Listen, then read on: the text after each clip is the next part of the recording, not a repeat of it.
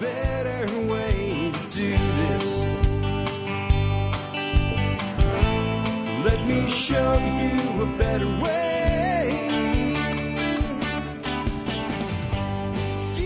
Hi, folks. This is Jack Spirko with another edition of the Survival Podcast. As always, one man's view of the changing world, the changing times, and the things we can all do to live a better life. If times get tough, or even if they don't, today is Tuesday, May the 29th, 2022, and we are continuing our five part, could become a six part, but five part series on permaculture design, and permaculture is a design science today. And this will be another one that if you really want to get all of it, you might want to go look at the video version or at least go grab the PowerPoint deck from the show notes, which I've included as a PDF.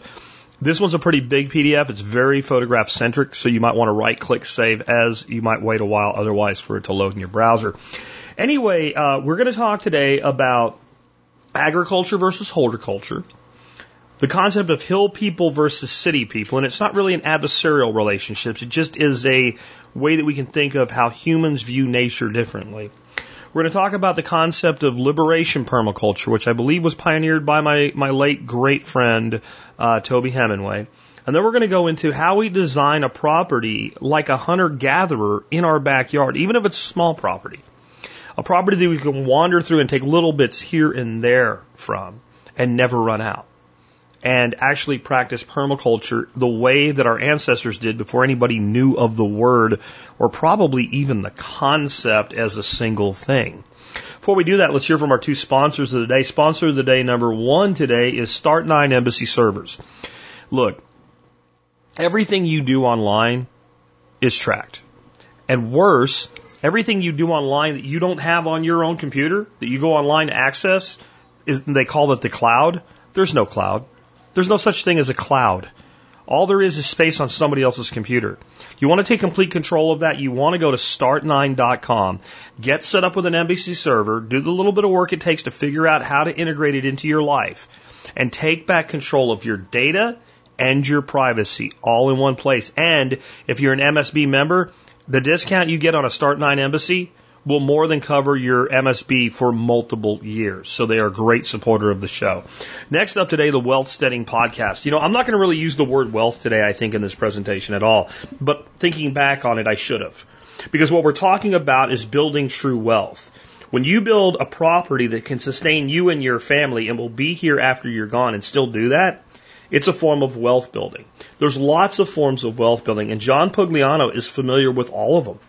He is a financial manager and he does a great job of that. But he's one of us too. He's been part of this community since 2010. He is a prepper. He is a ham radio operator. He is a firearms enthusiast. And he knows his stuff about building wealth. And you can learn more about him and his work and his advice on the Wealth Steading podcast. And you'll find that, of course, at wealthsteading.com. And remember, John's also a member of our expert council. So if you have questions, get them sent to me in an email, TSPC expert in the subject line. Give me your questions. And John answers questions pretty much on a weekly basis for this audience as well. So check him out, guys. You're really going to, if you've never listened to the Wealth Steading podcast, give it a listen. I think you'll really enjoy it. Next up, before we j- dive into this presentation today, let me remind you there are some ways you can help support the show and the work that we do. One way you can support our show and our work is to do your online shopping at tspaz.com. T-S-P-A-Z, tspaz.com. Go there whenever you shop online, no matter what you buy. You'll help support the show and the work that we do. The item of the day I have for you today, I've brought it to you many times. I bring it back every time it's in stock again. It's a Turkish folding pruning and grape and berry knife. It's like a little rice knife, sickle saw type thing that folds up like a big pocket knife. And I love it. It is the single most versatile tool I use in my gardening and my permaculture stuff. It is it is fantastic. I won't belabor it. I have a great video in the write up on it you can check out. But there's only one source of these that I know of. And I learned about this from a member of the community. Somebody said, Hey, check this out. I went and got one. I'm like, Oh, hell yeah, I'm recommending it. They sold out almost instantly. Every time I run these things, they sell out within a few days. And then they come back in. Again, one supplier, I've looked. I can't find any other source of them in the United States. They're about 20 bucks because they fold up. You can put them in your pocket. You don't cut yourself like a rice knife. You don't leave it laying out. It's an awesome tool and you want it to be part of your permaculture toolkit. Next up, remember, I have the member support brigade on sale. It is $35 a, a year for the next couple days. Today's the 29th, so you got two more days. And it's going to go back to regular price. And I did this for a month plus, so I won't be doing it again for a very, very long time. If you want to get in on that sale, join the MSB today. Just go to the survivalpodcast.com and click on members to learn more. Just put forward slash members. Oh, and remember, if you don't feel like typing out the survivalpodcast.com, we have a short URL. TSPC.co, TSPC.co, and we have quite a few short domains. We have that one that goes to the main site. We have TSPAZ, where you can support us online, and we have TSPClive.com. What's that all about? That's an easy to remember URL. You can always find the next upcoming live stream so you can be part of the live stream that we're about to drop into today. One little heads up, there's a point where I edit some stuff out. There's basically a video that I show during this presentation. There's no talking in it, it's all music. I figured that would be terrible for audio, so I removed it. I will put a link to the whole video production, but I will also include a link in the show notes today to just the video of the five minute walk through my permaculture property. With that, let's drop on into the live stream. And uh, maybe we can get back to this. All right. So that should stop that. Anyway, we are going to be discussing permaculture today. This is part four of our series on permaculture as a design science. Um, we're going to take a bit of a turn today away from what most permaculture teachers teach. Uh, most permaculture teachers come at, especially a course, which is basically what this is. This is basically a free introductory course into permaculture. They come at it almost strictly from the curriculum that's based on the permaculture designer's manual. They're either teaching a PDC or a part of a PDC. And I'd like to believe by the time we get done with this, this is a, this this introductory course is a good portion of a PDC. It's not everything, but it's what you need to understand it. But what I'm going to be teaching you mostly today uh, stems from my own work uh, interactions with people that I've worked with directly that may or may not even call themselves permaculturists, uh, backyard horticulturists who have taken a totally different approach to producing their own food uh, than having your conventional small farm. Uh, many gardens essentially are small farms. We have a row of beans, we have a row of tomatoes, we have a row of peppers. And I'm not opposed to that, and I even do some of that, but I take a much more broad approach. Today, what we're actually going to talk about primarily is the concept of developing your property into something akin to what a modern hunter gatherer would have. So we'll get more into that when we get into it. I just want to kind of set the stage for what we're doing today being a little bit different. I'll also tell you if you have questions during this presentation and you are in the live chat, Please put them in all caps, at least first couple words for me so that I recognize them and I will star them. I will also say this, these episodes on permaculture, I'm putting so much effort and time into them that they go pretty long. So if you ask me a question today that has nothing to do with the material I'm covering today, I'm not going to beat you up for it. I'm just when I go to answer them, I am not going to uh, I'm not going to to respond to it. So I do have somebody telling me the stream's down. I'd love to hear from other people out there. Maybe it's just an individual. Uh, that person is on Twitch, and I don't know how I'm seeing you if my stream's down. But it looks like we're we're doing well. I've got check marks across the board on everything but Rumble, and we uh, we just turned Rumble off today. All right. With that, let's. Uh, and it looks like I'm on Goose YouTube, which I didn't intend to do, but so be it. That was a mistake. Anyway, um, so here we go. Uh, let's dig on into this today. And uh, sorry for the disruptions there. Sometimes when people are telling me things, it is a bit distracting, and I'm worried about whether we're getting through to people or not. Anyway, today's episode again, Permaculture Design Science, Part 4. We're going to talk about going at this from the standpoint of building a property in the eyes and through the lens of a hunter gatherer, which I think is a very natural state for human beings. And so I'm going to start off coming at you with a quote by Bill Mollison, and then a differential between horticulture and agriculture, and then a little bit about the work of my late dear friend Toby Hemenway, who was one of the best friends I ever made in my life. Maybe I'll even tell you the story about how we met if you haven't heard it yet. And then we're going to go into my kind of design principles on my property that I use to live out this modern hunter gatherer lifestyle.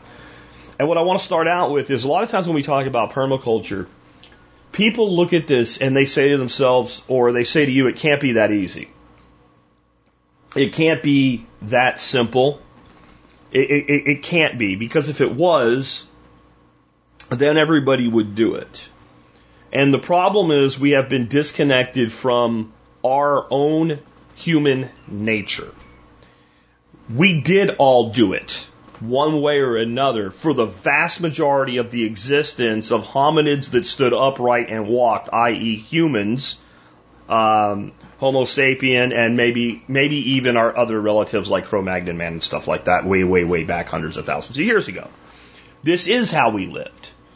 We did not have chemical fertilizers until around World War One we did not have anything akin to a mechanized plow until the mid late 1800s, and those were even pretty weak compared to what we have today, uh, or even what we had in 1920. Until the Fordson tractor and the ability to start it by smacking a 12 gauge blank and make its motor turn over came around, we were very limited in what we could do as an agricultural species. It had to be done mostly with some form or other of slave labor, which itself is inherently limited. We, we think of just driving slaves till they drop, but if you do that, it's just like, you know, animals. If you push animals till they die, you have none left. So I'm not saying it's okay or that there's benevolent slavery. I don't mean that at all. I just mean that there's a fundamental energetic limit to what we can do. So it is actually simple. And the only reason we don't think that it's simple is because we have disconnected from this reality. So when Bill Mollison stated very famously one time, though the problems of the world are increasingly complex, the solutions remain embarrassingly simple, he wasn't kidding around. It is embarrassingly simple. But before we go into digging into this today, I want to explain something about that. Simple and easy are not the same thing. Simple is something that is easy to define, and the actual act of doing it is not hard. It, it is in the steps are known, the technology exists, and we can do it. Easy is where we don't really have to try. Easy as water rolling down a hill. If you dump a bucket of water, everything after that happens by itself. Okay? That's easy. And we have various impediments to these simple solutions. The primary one is government. Now, I don't believe in bringing my politics into permaculture, but we are going to talk about some level of governmental and societal conditioning of human beings today and some level of regulation, just very short at the beginning because you can't understand this quote, and that's the only reason I'm doing it. You can't understand this quote and its true significance if you don't understand that. In other words, if you decide you have some wonderful permaculture vision, and let's say that it's something that you want to build and do in an urban area, you're going to find two problems. Two main problems to doing it, because the, the actual act is simple. If you're going to put a two acre food forest in the middle of a town, the, the, the, the steps are one, find a suitable site, two, obtain access to the site, three, install the food forest. And there's a lot of techniques, like we've talked about in the last episode, that would go into the implementation of a food forest, but it is that straightforward simple. What you're going to run into, though, is a whole bunch of regulations which are massive restrictions upon design or even the ability to begin a design. And you'll find over and over and over again in the realm of permaculture so many of the things that we could do very simply are not easy because of restrictions of either societal bias or governmental regulation or a combination thereof. And also of a willful ignorance of society and a fundamental dumbing down of society by people in power. And, and, and from there, I want to kind of go into the difference between horticulture and agriculture. And what you're seeing on the screen right now, if you're, if you're watching the video, is, and we'll see a very similar shot to this later, uh, with a monoculture versus a polyculture slide. But this very much should show you the difference between the concept of horticulture and agriculture. Agriculture really is the culture of fields. Agriculture is where we take a field and we kill every living thing in it except the one thing or even several things that we want to grow. And everything is done to the aim of advantaging that one or two or three, even four species. We could have a farm that's very much an agricultural farm, and maybe it's four 40 acre plots. It's a 160 acre farm, typical square uh, up in Oklahoma that you might buy for farming. And it could be a quarter beans, a quarter wheat, a quarter, you know, barley, uh, and, and a quarter sugar beets. It's still agriculture. It still looks a lot like the picture that's on your right. Horticulture is the culture of plants. That means that we as humans realize this plant might do really well here, or this plant is advantageous to us. This plant should be cared for. This plant should be observed. This plant maybe should be propagated. Maybe we should clear a little bit of the area around this, this very valuable plant to us so that it can spread out a little bit and maintain it. The Native Americans did a lot of this they did agriculture, but a lot of them also did horticulture. And a lot of the horticulture that we observed uh, in the early days of colonialization was actually a result of many of their civilizations that were built on agriculture being destroyed by diseases we brought here. Now, this is not social politics or anything. This is just what happened. Uh, um, one group of humans that carried viruses that another group of humans were not resistant to showed up, and it had a devastating effect across the continent and it, it, it, it took away the mass amount, especially in the southeast and south central states. It took away, and when I say central, I mean north to south central. So you were talking Virginia down to Florida and over in Alabama.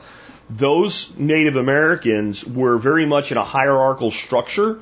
Uh, everything the TV tells you about the native, you know, the, the, the noble Native Americans doesn't really apply to the civilizations that existed during the early uh, Spanish exploration of that area. These were uh, monarchies in general, small uh, city state monarchies with kings and slaves and all of that jazz. And uh, when when we came here and that got devastated, the remnant that survived took far more largely toward horticulture, where they were using controlled burns uh, we, we, we looked and we saw nothing but forest, but they were massive horticultural systems. And some of these systems are only breaking down today, even though the humans that maintain them have been gone for hundreds of years. Uh, they're an example of this West Coast parts of California. One of the uh, horticultural staples of the peoples out there was the manzanita, which basically means tiny apple. And they're not really an apple, but they're kind of like an apple, so that's what they get called.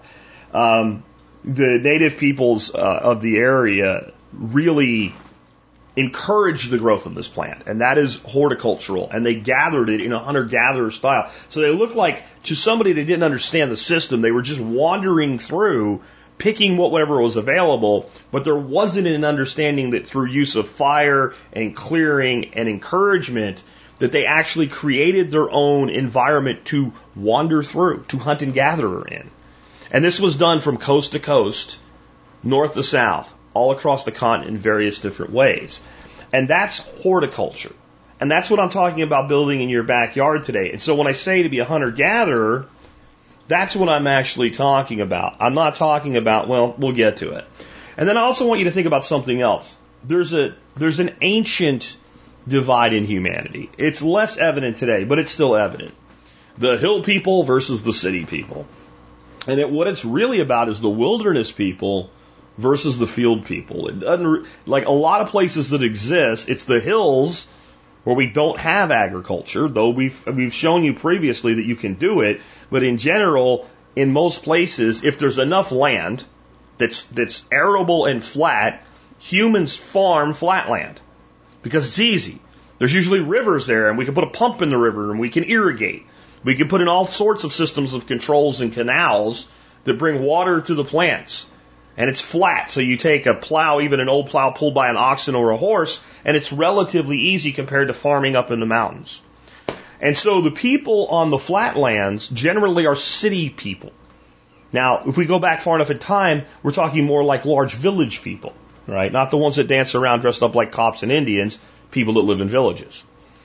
And then the people that lived up in the in, in the in the hills were more typically hunter gatherer types. They were people that didn't see the deer as a bad thing. So if we plant a cornfield and deer show up, and our aim and our yield that we see is corn, the deer is bad. The deer is the enemy. If we live in the forest and we do horticulture, and some of our horticulture is taken by the deer or the squirrels, but we also, with a bow or a rifle, take deer and squirrel as a meat yield. The deer is no longer our enemy. He is our brother. He is, he is someone whose blood we will spill to feed our family, but only enough to do so. Because we follow the ethics, right?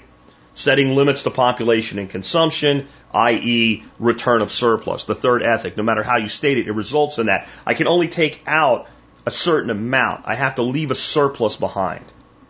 So when we go into agriculture, when we go into flatlands, nature is our enemy. When we do horticulture, when we think like hill people, we think like wilderness people, we think like hunter gatherers, nature is our ally. It doesn't mean that na- everything nature does works well for us.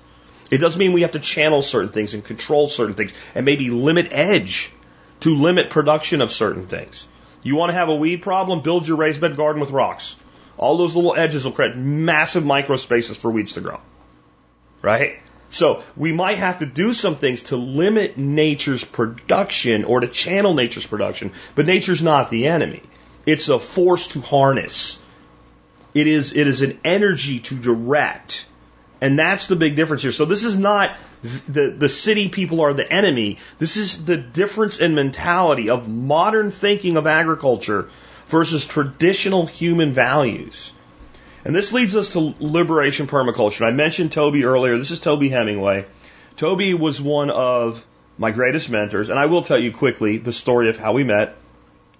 I didn't know Toby well, and he was very much kind of like this tweed jacket wearing, seemed like a Harvard professor type guy, and he seemed very much in the bent toward like the purple side of permaculture, at least from the outside looking in. Though I, uh, though I, I, I did not really think that having read his book Gaia's Garden, which is one of the best entry level permaculture books you can get your hands on. I will try to add that plus some episodes I did with Toby to the show notes for you today on the audio side and the link that's below the video. You can check that after the live stream ends, about an hour after the live stream ends. But he came up with this term, liberation permaculture. Well, back to how I met him. So I was at Permaculture Voices, and it was a, the, the first conference that was ever done out there. It was a fantastic conference. Diego Footer put it together. And we kept almost crossing paths. And I never got to meet him. And I, I was pretty disappointed that I didn't get to meet Toby. I'd gotten to meet so many other people that were just icons in permaculture that I really wanted to meet. Allan Savory and Joel Salatin and, and Geoff Lawton, who I'd, I'd been in communication with for years at that point, but had never, you know, shook his hand. And I was sitting down to dinner with my wife. And, uh, somebody who knew I wanted to meet Toby and knew Toby wanted to meet me brought Toby over to meet me. And we were sitting at like a pub table. So even though I'm sitting, I'm like face height. And I get one of those things where like, you're going to sneeze. And I had just taken a sip of Chardonnay wine.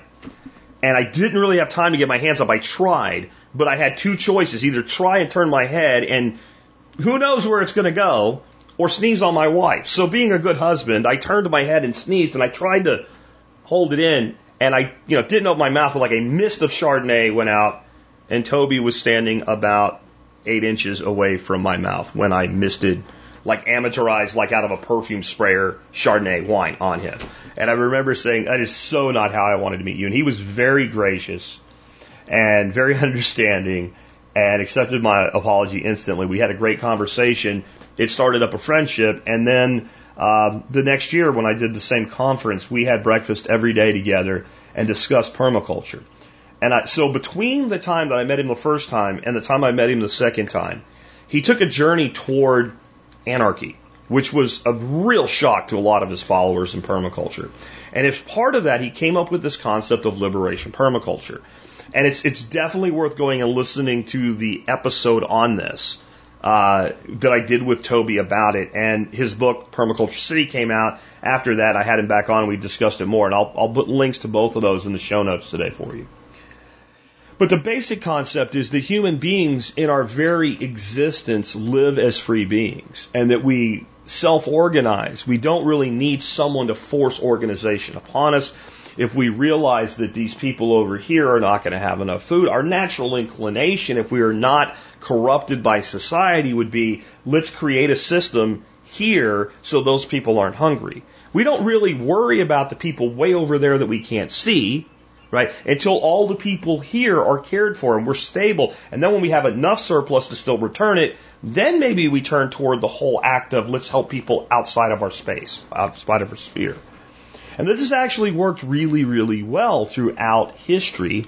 And until we had agriculture and modern society and modern organizational controls, war was almost unheard of. And when it did happen, it was very self limiting.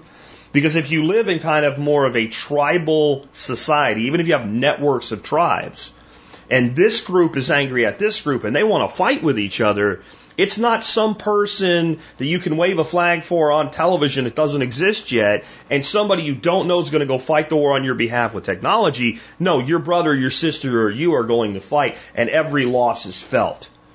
And so conflict was nowhere near the level that it is today prior to all of this organization and that we can bring a, not all that back. We can't ma- wave a magic wand, but I remind you of Bill's words. The solutions are embarrassingly simple. People don't go to war over things that are abundant and available everywhere. They go to war over things that are scarce or controlled to the point where they appear scarce, and then they go to war over control of them. Here's an example. Many, many, many years ago, human beings fought wars over salt and pepper. Salt and pepper. Men spilled the blood of other men over the control and flow of salt and pepper and other spices at various times. Now, we've seen a lot of war in our lives, but I've never seen a war over salt or pepper. And it's because commoditization has made them abundant. Distribution has made them abundant. You can go to any supermarket and buy salt and pepper. No one fights over it. And so the solution to conflict is abundance. If all that is necessary is abundant, I didn't say free, I said abundant then there's a lot less need for conflict. And think of every conflict we've had. It has to do with the control of people and the control of materials and scarcities. Conflicts erupt heavily in the places that have the least natural resources. Or they happen in the places that have incredible natural resources because somebody with less resources want them. And you can add religion, you can add race, you can add all types of ideologies to it, but the underlying agitation is general some form of scarcity or greed in wanting more. Liberation permaculture is designed to create groups and societies and, and basically modern tribalism to the point where we separate ourselves from that. Now I wanted to like again talk. Now I want to go full full turn here and talk about hunter gathering uh, as a lifestyle even in a suburban backyard. The fact that you can wander through your backyard and pick things up and eat it, right? And actually create environments that are attractive to wildlife that actually brings more abundance to your property. That's what we're talking about. But when I say hunter gatherer, I imagine for those watching the video again, this is what you're thinking of. We've got some, looks like Native Americans here sneaking up on elk. This is a uh, pretty big artistic interpretation. I don't think this would work very well. Elk are not this stupid. But, you know, they had to get the elk and the people in the frame together, so this is what the artist did. But this is what people generally think of. However, I, I'm talking more about what I've got on the screen for you right now. So if you look on the screen right now, there's a picture that's a split screen. And this is a three quarter acre piece of my property. And the top picture is the property as it looked in 2014, and the lower picture as it looked in 2018. It's actually the fall of 2014, right after the swales were installed, before any of the trees were planted, and that's the spring of 2018. So it's less than four years in a place that, if you've not heard me talk about my property before, is very, very difficult to grow things in. Most of my property has somewhere between two and six inches of topsoil sitting on top of a limestone shoal. It is chunky pieces of limestone with no dirt in it at all, followed by slab limestone. And so with an excavator, you pull the dirt off in one scoop of the bucket, you pull a big chunk of rock out with the next scoop of the bucket with no soil, and then you hit sarcophagus style limestone. And yet look at this. And if I had told you on this little three quarter acre section, go, be fruitful, hunt and gather in this wonderful three quarter acre abode, you'd have looked at that and told me, I don't want to starve, Jack. And you'd have been correct. There wasn't much going on there. There were a few lizards running around and some bugs. There were some oak trees, most of them dying of a, of a disease called oak wilt because the land just really is rough on them, and the people that owned the property before were highly abusive of it. There was very little growing as like wild herbage. You wouldn't even find during the spring things like wild garlic or uh, spiderwort flowers or uh, wild hyacinth or anything like that. But if I told you go fruit, go be fruitful and multiply and walk through that forest that's there in 2018, only four years later, well, that would make sense to you. And that's what I want to teach you about today. How we make this happen. And I'm also going to play about a five minute video for you guys a little bit later today where we're going to walk through that forest in 2018 together. All right. Moving on. One more time before we go into the tactics to make this happen. Polyculture versus monoculture. This is something that I think it gets glossed over by permaculturists a little bit too quickly, as though if we just plant enough diversity, everything will sort itself out. In some places, maybe it will. But when we look at the picture on the left here and we see three combines or three plows or whatever they are driving through this field of all straight lines, anybody with an eye for nature can understand that this will create problems. That the predator that exists to eat the pest that exists, eats the crop has nothing in that field that brings that predator there. There's nothing there for that predator other than prey. And the prey are so abundant and so able to move around and so able to find what they want everywhere that they go and so able to exist in the soil over the winter and rise up and just start attacking again that no amount of predators are going to change that. If we look on the right, this isn't even the type of polyculture we're talking today about, but it is a polyculture. It's very much a home garden that looks like a small farm. But just by having that incredible diversity of plant life together, there's places for everybody. There's something for everyone, including your predators. And one of the keys you need to understand about polyculture versus monoculture and predators attacking prey is if we went out to the Serengeti and we killed all the wildebeests, how many lions are we going to have? So the idea that we need to eliminate the pest, all it results in is a depopulation of the pest, a destruction of the predator, and a return of the pest unabated. So if we killed almost all the wildebeests, waited for all the lions to die, the wildebeest would breed in incredible numbers, and until the lions came back, they would be out of control.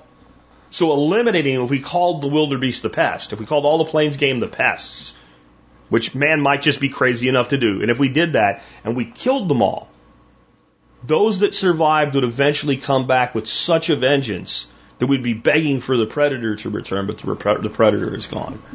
And this is what happens in monocultures. We literally wipe out the pest with an insecticide. The predators leave because there's nothing for them. There's no cover, there's no nectar, there's no habitat, there's not even any food because the prey's not there.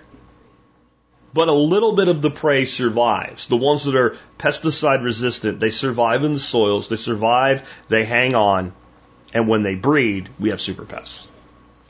And that's the biggest problem we have with monoculture.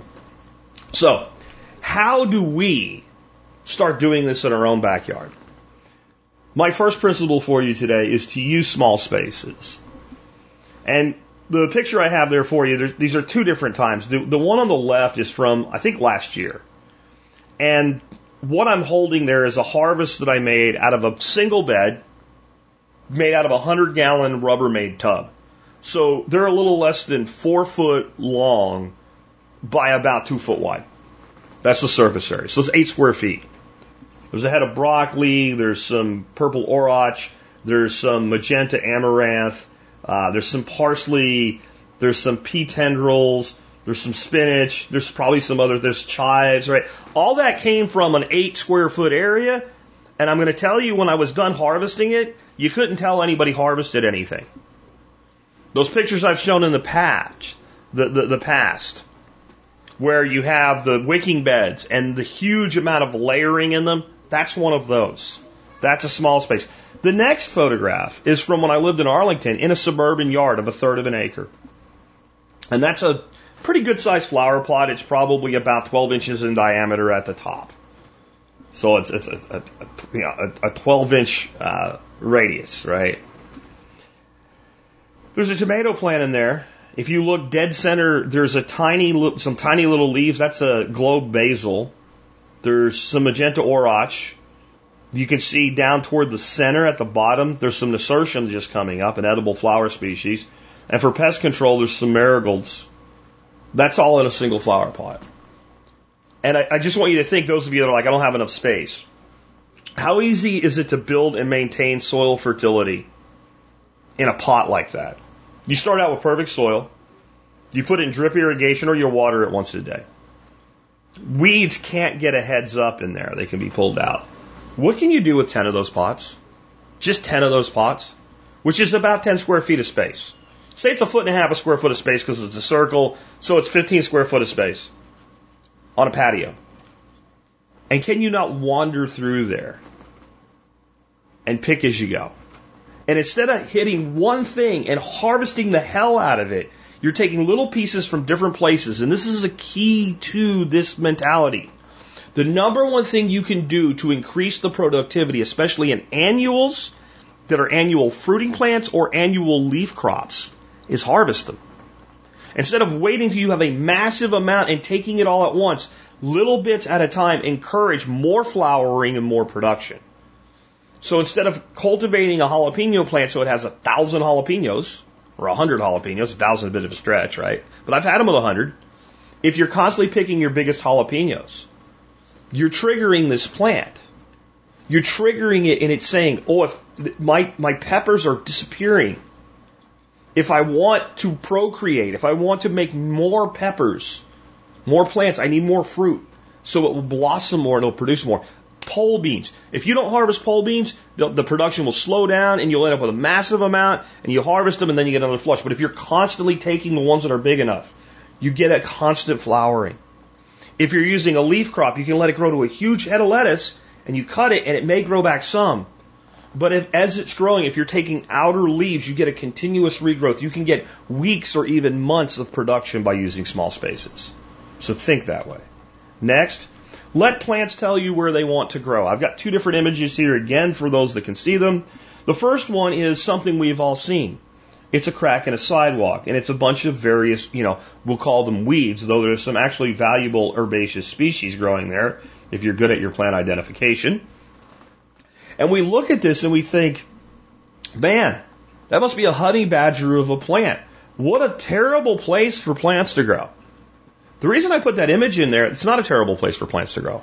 It's actually a wonderful place for plants to grow if you look at it through the permaculture lens and instead of through the agricultural lens where, hey, we need to plow a field and kill all the, you know, everything else and, and, and water it and, and what have you. So why is this a perfect place for plants to grow? Number one, it's a fairly large crack between a curb and a sidewalk. And so as winds blow, it accumulates dust particles, i.e. nutrient, and it actually builds up its own sophisticated little strip of topsoil and compost all by itself. When it rains on all that hard surface, where does the water go? All of it that goes to that side goes into that crack unless it overflows the curb, and as much as possible goes into that crack and it irrigates itself every time that it rains. Then you think of sidewalk as hot, and sure, the surface temperature is hot, but what does that mean in the spring or the late fall? It means a microclimate of above uh, above grade warmth.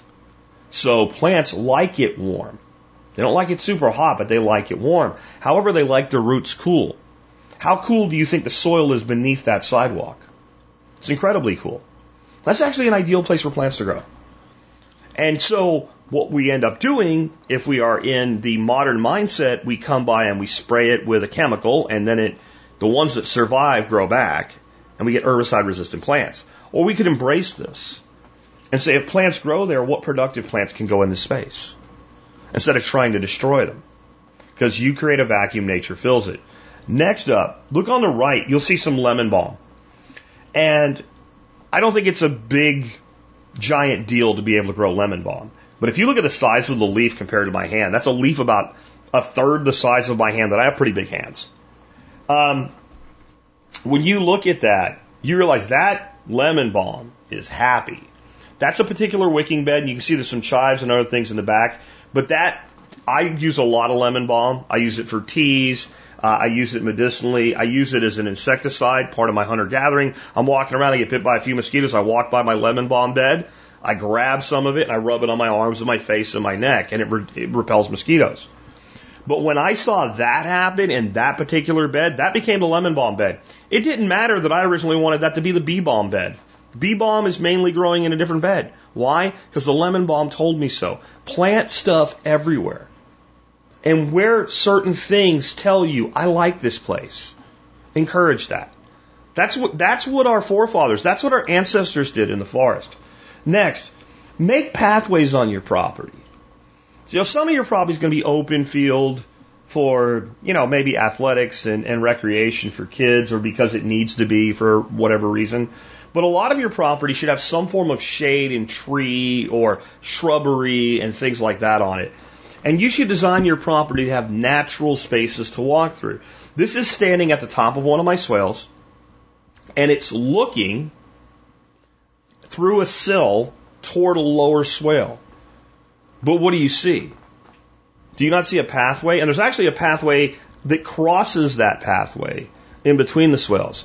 And if you walk this area, again, it's about three quarters of an acre. If you walk uh, the, the, the entire pathway of patterns, it's close to a mile of walking. If you go up and down and back and forth through all that edge. And what does that lead to? That leads to when I go out there, especially as we come into spring production mode, and a lot of things are growing that I don't even plant that are edibles, like wild garlics and, and, and, and certain wildflowers that are edible, like wild hyacinth and spiderwort.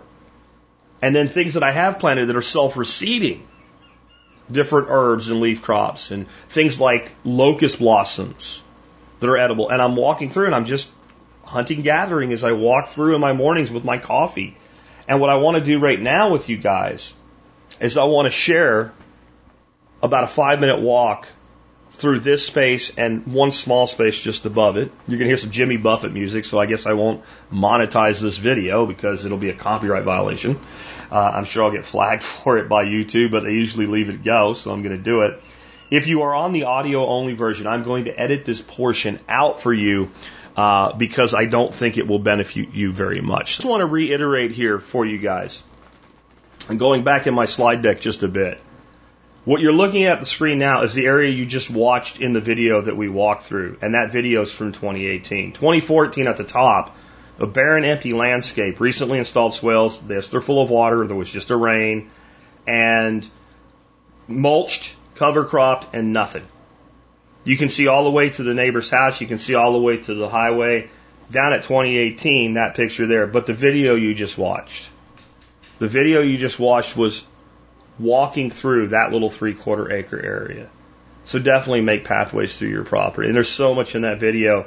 And if, if you want to really make an impact, then this is how you do it. Because whenever I sit back and I have some losses, and even some of the plants that were uh, in that video, I've lost. I mean, we've had some pretty heavy droughts, but the forest continues to grow and evolve and self-replicate. I have I have a peach tree in there, for instance. I call it the duck tree. It's either the duck tree or the goose tree. I don't know, but one of the ducks or geese planted it because I didn't plant it. It grew from seed. It's one of the most productive plants that I have now. Uh, the, these plants continue to survive because of the structure and the design. And unless somebody bulldozes that when I'm dirt, when worms have fed on me as compost, like our next slide, it will still be there. It will st- still be there. And so my challenge for you today is plant, it was right, right what that video ended with. plant a forest and leave a legacy. And as you have successes, make videos like that, even if you don't share them.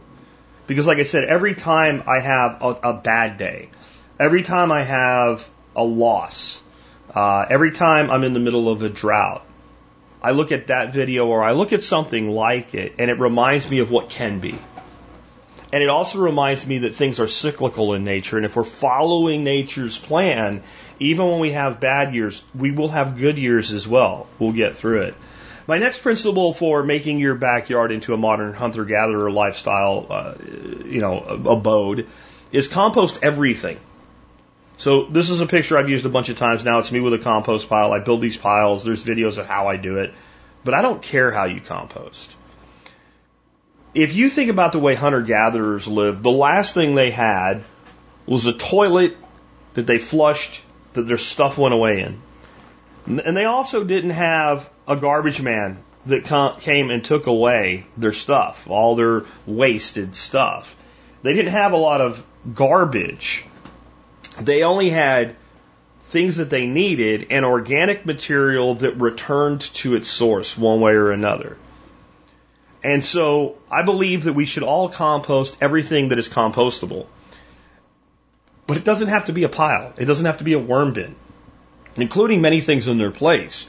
When I lived in an urban environment and I didn't have the massive amount of material that I have today, I didn't have chickens to process it with, I did, it was a lot like what I do now, except I didn't take it to the chicken. So what I do now, if you look in that image, there's a little, there's a big shed, red shed, and there's a smaller shed in the background. Right in front of that shed, in front of the fence, the small one is a pit. And all my kitchen waste and weeds I pull and stuff go in that pit for the chickens to process. They get combined with the with the bulk material out of the coop on an annual clean out with a deep litter system, and they get composted in these piles that you see me standing in front of. When I lived in an urban environment and I did not have chickens and I did not have large amounts of material, I did something similar to this uh, pile with, with yard waste and all inside a Rubbermaid garbage can. But most of the stuff that came out of the kitchen didn't go in there because it was kind of a start again, stop again system. Again, baking the cake for a little bit, then adding more batter, baking it more. Compost doesn't work well that way.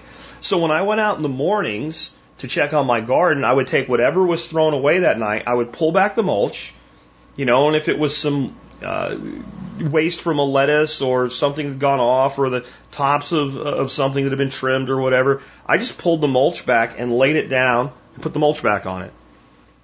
That's it. And, and that's probably a lot like our hunter gatherer ancestors did things. And it was both a composting but a propagation. Here's a story, and I, I always thought it was a bullshit story until my grandfather told me that it was true. My dad, when he was a kid, came walking down off the mountain that we always hunted on, and there were some apples that had, you know, kind of gone wild up there from an old homestead. So he's walking home and it's fall, so there's an apple on the tree. So he, he pulls the apple off the tree, probably throws a couple in his, his, his game bag, and he's eating, and one way or another, an apple core makes it home with him. And he's, you know, 14, 15 years old at the time, so he's still fanciful, and fanciful is a good thing to have. It's something we lose as we age. So he goes over by the, the foot of this, this mound that was in the back of our yard. We had a mound that was from a stripping hole. So they had dug out and stripped mine the coal, and they left this huge bank back there. Kind of right in that little nook. He's like, that'd be a good place for an apple tree. So he takes his foot and he just kind of, this is Pennsylvania soil. It's easy to dig, man. So he just digs out with his heel he throws the apple in there, he kicks the dirt on top of it, he stomps it down. And son of a gun, if an apple tree didn't grow there. And again, I thought this was all BS because I remember him telling me when we would visit, and I was a little kid and we'd visit my grandpa. I planted that tree, and he told me the whole story about how he did it. And I'm talking to my uh, my granddad one day, and I tell him, you know, this is what this is what the old man said, and I, I kind of doubt it. He goes, no, he did. He goes, that's it. And he said, your grandmother's made, you know, tons of apple pies and apple butter and all kinds of things out of that apple tree. Because your old man buried an apple when he was a kid there. This is how our forefathers lived. You had a piece of waste, you returned it to the forest. There's no garbage.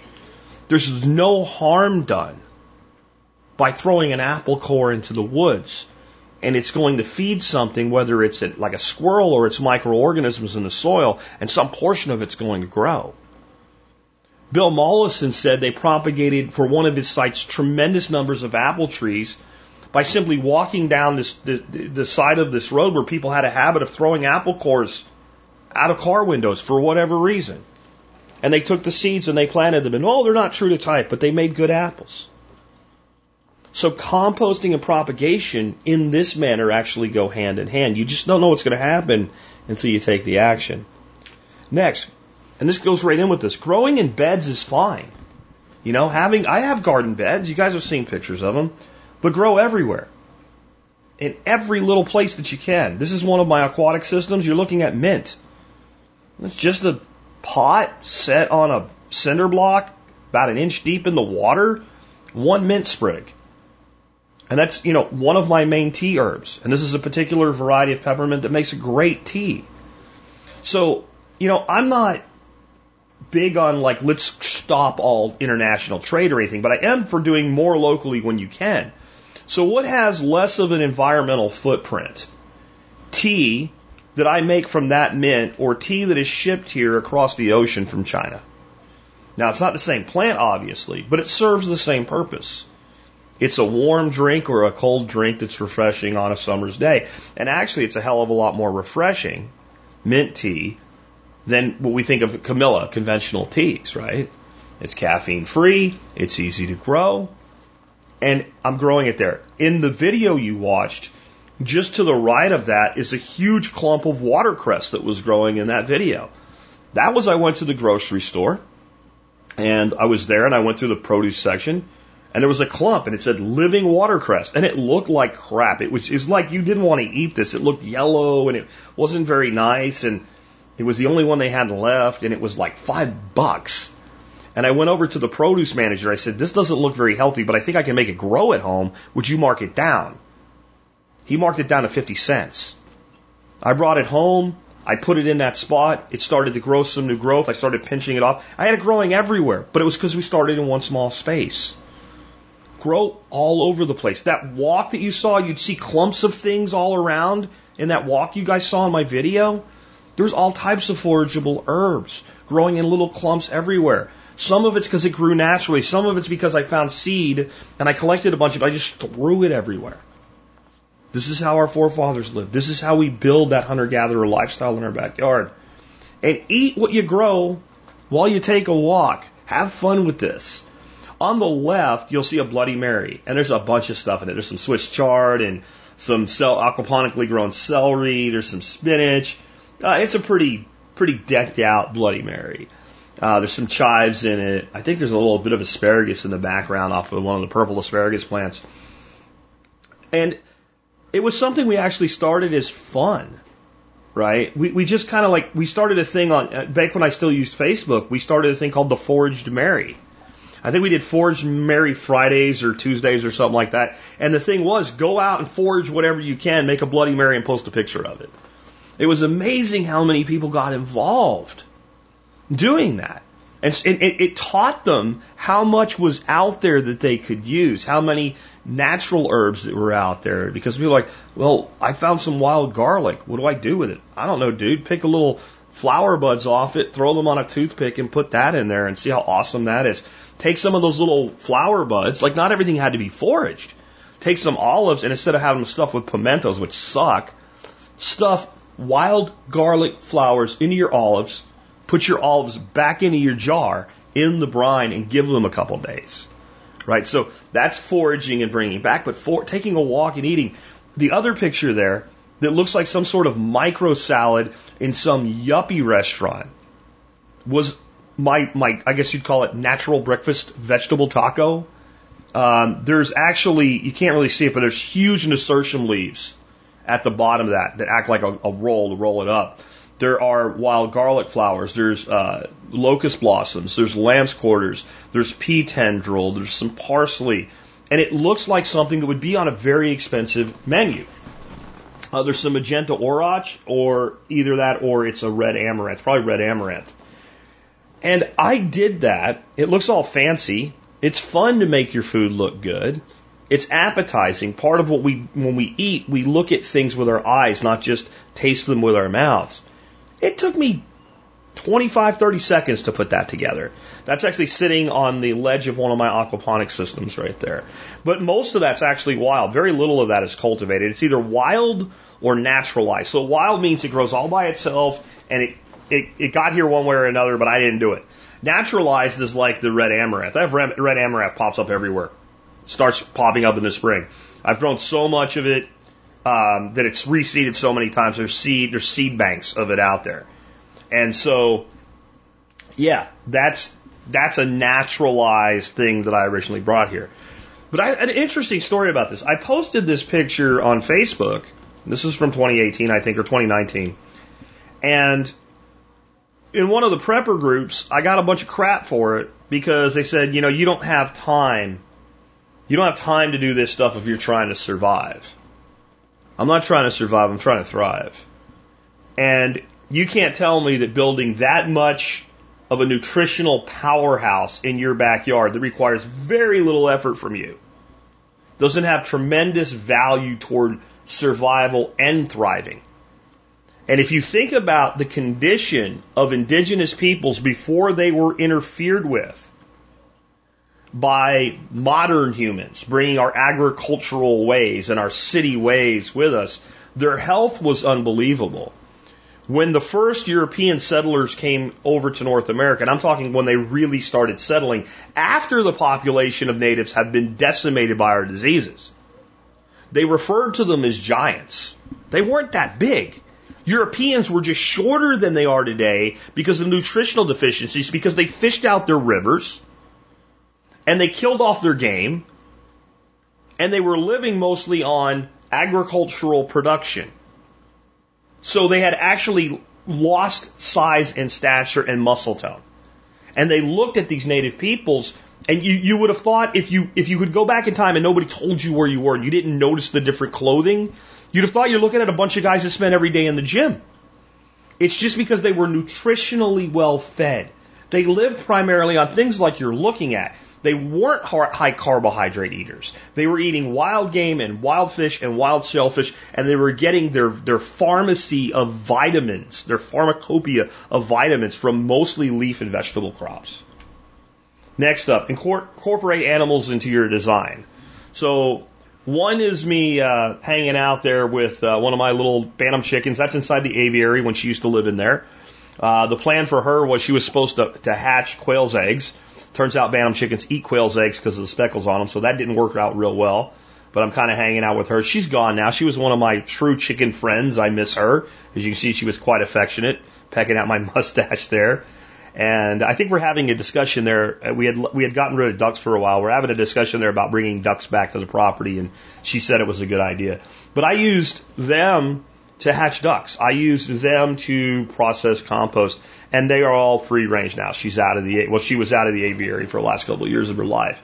And so when I talk about incorporating animals into your design, most of you are probably thinking this way. You guys know me. I love ducks. I have a lot of ducks on the property. I have about 40 ducks now. Uh, we use them for eggs. We use them for fertility. They're part of the overall irrigation strategy. Uh, they produce their own food in one of my aquatic systems. They produce fish in that aquatic system. They produce plants for us in that aquatic system, uh, even though they don't directly have access to it. And so you're usually, when you say incorporate animals, people are thinking about incorporating livestock. But look to the left. That's one of my little frog friends there. I didn't bring him here. Uh, he is a uh, green tree frog, and he showed up because I put aquatic systems in. And he's standing there looking at some bulrush, and he lives there, and he's king frog of that little pond. And I don't, I can't identify him anymore because once they start really showing up in the spring anymore, there are many of them. There are, you know, frogs pro- make more frogs. When he first showed up, though, he was the only green tree frog on the property, at least that I had ever seen. And I went out and I had, you know, coffee and talked to him on a daily basis. Uh, and he was king frog living in the bulrush. And now, like, there's, we have leopard frogs, which I did bring here. I bought a bunch of leopard frog tadpoles and put them in one of the systems, and they took off from there. We have green tree frogs that just showed up. We have massive numbers of toads. If we get a good rain in the spring, you almost can't hear yourself think outside in the evening when they're chattering. Um, last year when I put in the, the duck aquatic system, I have three big, like 150 gallon tanks that are above the big pond that water cycles through. There had to be 10,000 spring peeper tadpoles in each one of those tanks. Each one of them. There were tens of thousands in the big pond, but I think a lot of them got eaten by the bullhead catfish. But the ones up in the upper tanks, they hatched out. It was like an eruption of spring peepers everywhere. I, I realized that the adults could get down into the tank and out of the tank. The babies couldn't climb up the tank. I had to put uh, logs into the tank so the babies had an exit strategy because I would go out and we had uh, Azolla growing on top of them. And there were hundreds as they would come off from tadpoles just running around on top of the Azolla. And I'm like, if I don't give you guys an out, you don't have an out. So incorporate animals. We have bird feeders all over the property. My wife loves birds. I buy her a couple big bags of sunflower seed every time I go to the feed store. And most of the birds that come and eat that sunflower seed are not highly insectivorous, right? They're not insect eaters. You know, blue jays will eat seed, but they're pretty insectivorous, you know, pretty much an insectivore. They love insects, but we don't have a lot of blue jays around here. We have mostly cardinals and sparrows and chickadees and things like that more seed eaters. We do have like mockingbirds and wrens and things that show up, and the habitat's good for them as well, but they don't really come to the bird feeder. So, how is the bird feeder with a seeding bird that doesn't help control pests contributing to what we do? Well, they lock a lot of seed out, and then our ducks eat that seed we get a lot of sprouting of sunflower seed that doesn't get eaten, and then the bird, the ducks come in and eat that. But we're also getting a massive amount of manure everywhere that they are, and we're incorporating things in there that are not really food crops, but are more habitat crops, like butterfly bush, to bring in pollinators.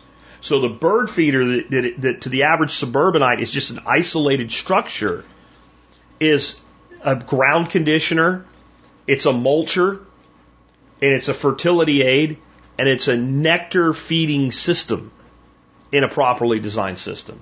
And it's all simply by understanding what is happening in this space and how do I harness it. And how do other, you know, then we have insects that come in and that they're under that mulch of all that black oil sunflower seed and they're tilling the soil and then we plant something like a butterfly bush there. And it just erupts. And then we put in a small water feature, which we'll get to next. We overflow the water feature. The water feature, you know, waters the butterfly bush that's mulched and fertilized by the feeders. And then the birds come into the water feature and drink from the water feature and bathe from the water feature, especially, believe it or not, in winter. That's when they need the water most from a supply like that because all of the surface water that they normally rely on freezes over, but the moving water doesn't and they can get water. So incorporate animals into your system because you know our hunter gatherer uh, friends did as well, right? Our, our ancestors.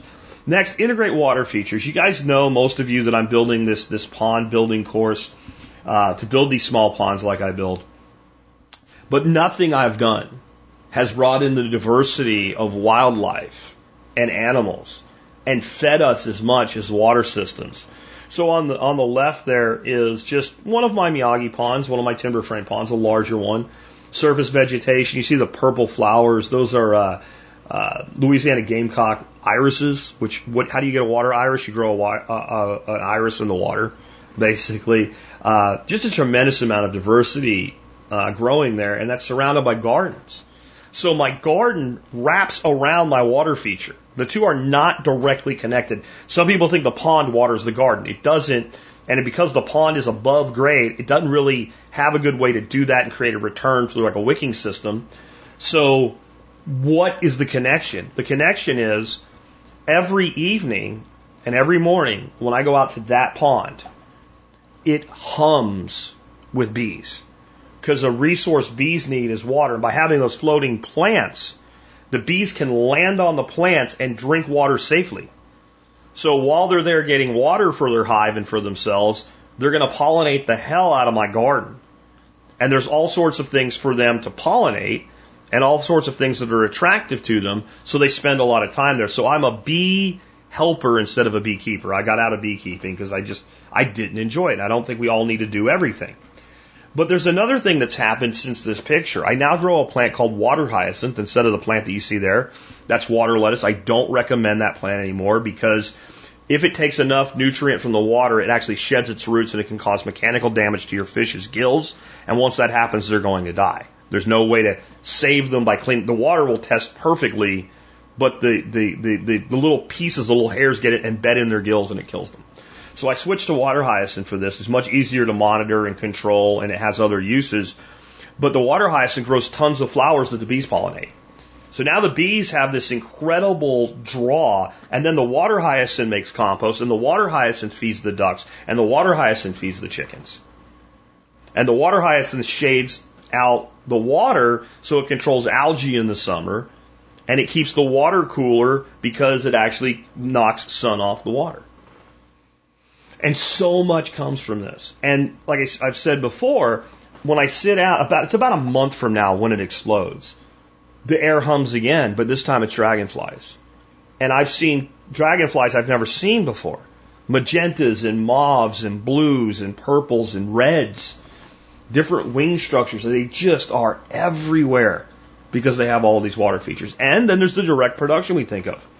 That catfish was a fingerling in March when he went in, and that picture is from November. And even though he's on my porch, he looks like he's about to go on the grill. Uh, I didn't have my camera with me. I ran him over, had my wife take a shot, and he still swims. At least I'm pretty sure he does based on the pond he went back into. Look how fat he is, right? And he's living on, yes, some commercial fish feed, but he's also living on minnows and, and all of the things that live in that pond. Water brings so much life to land. It's one of the first things that I would do. Next, mulch, mulch, and mulch. Compost and mulch fix almost everything given enough time and done properly. And you almost can't do too much mulching. Now, if you put a foot of mulch on top of a little bitty seed, by the time it gets through there, it's all spindly and miserable. So that doesn't work. And if you mulch up against the, the trunk of a tree, you will rot the bark and eventually kill the tree or at least make the tree not thrive. Other than doing things like that, there is no such thing as too much mulch. You could take a bare patch of ground and put it a foot deep in mulch and wait a couple of years and do nothing. And I promise you, in all but the most desert environments, a forest on a one foot deep, one acre square plot of land will erupt with no seed, with nothing. A forest will come simply because you've mulched. It it keeps the ground clean. Uh, it keeps the ground moist. It, when you rain, you don't get erosion. You get percolation through the mulch. And what happens, and people are afraid of mulch because they think it's going to do what? It's going to rob nitrogen from the soil. I'm sorry, you don't understand chemistry uh, and biology either, because that's not possible. It's not possible. Now, it will take some nitrogen.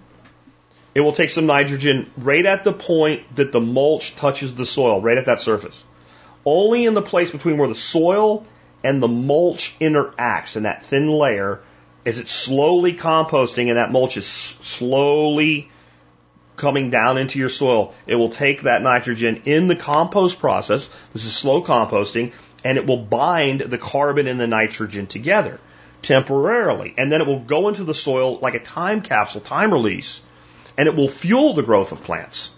So there is no fear there. And if you're if you're mulching into a garden and it's like your first or second year, go ahead and throw down some blood meal or something like that to give it a nitrogen kick for that kickstart and then go on with your life. And if your plants look a little depleted, pull the mulch back from them, just, just disturb the soil a little bit, put an ounce of good organic fertilizer like Dr. Earth 444 down, push the mulch back, water it in, go on with your life. You'll never have a problem, I promise you. Mulch is the single best thing you can do in most situations because it's how nature grows. Remember, the forest is the teacher. It's the ultimate teacher. There is no teacher above the forest. Everything humans need to know about how to survive, the forest can teach us. But the forest doesn't teach like a teacher in school. It doesn't have a lesson plan. It doesn't tell us to sit down and take notes. It doesn't tell us when we're not paying attention. It doesn't give us exams. It doesn't have structure in that form. The forest teaches us the way that the original martial arts teachers in Asia taught. They would go to a public place and they would do forms. They would give no instruction. They would say no words. They wouldn't ask anybody to come. They wouldn't look for students. Students who wanted to be like the master would come, see what the master was doing, and imitate the master in complete abject failure at their first attempt. Because when you have a guy, let's say that's something like a soft martial art like Tai Chi, that's practiced Tai Chi for 30 years, maybe he's the guy that invented it, or Qigong or something like it's more of an exercise, right? Back when it first started. Or he learned from the original master himself, and he's been doing it 30 years. He is a master. And there's no way your first attempt is going to completely emulate the master, but the students tried. And some gave up. Some saw it as fruitless. Some saw it as pointless, but some kept coming back. And over time, as the master observed the student's return, he would begin to aid the particular student who was truly learning. And maybe he would warrant a word or two. Or maybe the master would stop for just a second. And when he stopped, all the students stopped. So he just went back to it. And until he stopped and the students remained in place, when the ones that did remain in place, maybe he walked into the group and took the guy's elbow and put it up just a little bit. And then walked back and returned to what he was doing. And another student would think, why doesn't he give me this attention? You haven't earned it yet. And only the students who truly desired the lesson would truly learn over time to become masters themselves. The forest is like that, except it's a thousand times more complex. Any question that we have when we go into the forest, there is an answer. There is an answer for anything that we need, i.e., require as humans. Now, how to make the next great computing system, maybe that's not there. Maybe it is. I don't know. But I do know if the question is, how do I survive a drought? Forest has the answer. How do I mitigate a drought? Forest has the answer. So when I walk into the forest, once I get through that thick edge where all of nature's abundance are, lesson number one, grasshopper, abundance is upon the edge. When you snatch the stone from my hand, it will be time for you to learn again, right? Think about it that way. The forest is this ancient sage. It's not the 90 year old Kung Fu master. It's the 900 million year old life form that never dies. And it's imparting its wisdom to you if you check it. So how do I, how, how do I handle a drought? I see the forest. The forest is still alive. The crops are dead. I walk into the forest. I go a hundred yards into the forest and I sit in silence and I listen to the way things are in the forest. And if I look at my feet, what do I see? Mulch. Nobody brought it there. And if I start clearing away the leaves, especially in the fall when they've recently started to drop, it might be a foot or more deep of leaves. And then by the snow and the wet winter, they'll, they'll, they'll rot down and they'll begin to form the humus in the forest soil that's so fertile. I'll tell you a story. I was hunting one time. And this was about mid October in Pennsylvania, so the leaves were really in fall. And I got up in my tree stand, spent, you know, it was a morning hunt, so it was still light when I decided to go home for lunch. And I was wearing a face covering, a head net, because deer see your eyes and your face, so I was wearing a head net. And I wear glasses, and when I'm hunting, I wear my glasses because I can't see. I have I'm nearsighted, right? So when I'm doing work, I don't wear them, and when I'm out and about, I do wear them. No deer, and I lower my bow down and all my gear down to the ground and get ready to climb down the tree. And I pull my head net off. And I watch my glasses go like a pinwheel straight to the ground. I wa- and I looked at exactly where they hit the leaves. Exact, I knew exactly where those hit those leaves. A pair of glasses, wireframe glasses, not heavy or anything. I climb down the tree and I go to that spot and I spent about 25 minutes digging through those leaves. And I never found them. How much mulch has there got to be to be able to not? I mean, I know I can't see well without them, but nearsighted, I should be able to see. Never found them. They were swallowed by the mulch in the forest floor. So when I take that walk inside the master, and I ask the question, how do I survive a drought? The answer's at my feet. And if I if I go in one of the driest times of the year and I scrape those leaves away till I get to not soil, it's black and it's slightly moist and it smells good. When we mulch, we're bringing that technique that nature has taught us to our backyard. Next, plant wild things. Like, so I've talked about how a lot of stuff just grows wild, but I've also talked about how we can find a wild thing, bring it home, and plant it. For instance, when I lived in Arkansas, we would walk up the backside of the mountain and across the plateau on the backside, there were some great blackberries. And some of the bushes produced really great blackberries. So I waited till they were dormant, and I went to where those blackberries were with a shovel, and I dug several of them up, and I brought them home, and I planted them in my prepared beds, where they had a much, much more of an advantage than they did in the wild, and they were incredible. They were unstoppable. You had to prune them back to keep them from taking everything over.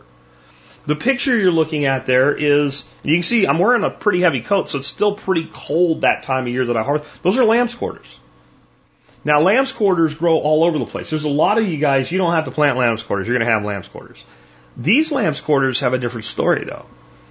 This was, I've been propagating this particular uh, quarter race, I guess you'd call it, land race, since 2007. So before I started the survival podcast, there was a place I used to fish when I lived in Arlington, Texas, had a little creek running through it. And it was in the middle of a drought and almost everything was dead and I was out looking for bait. I would, I would go down there and catch grasshoppers and stuff just to see, like practice your survival skills. What can you do? You start with nothing, walk in. I even have a video where I did this. I walk in with a little kit about, you know, you hold it in one hand and make your own fishing gear and all this stuff and, and no bait and what can you, what can you end up catching? So I'm, I'm doing that and I see this little patch of green and I go look at it and it's not really got any kind of real advantage as far as like water catchment or anything. And I realize it's lamb's quarters. And this is a very drought resistant, apparently, little bit of lamb's quarters there.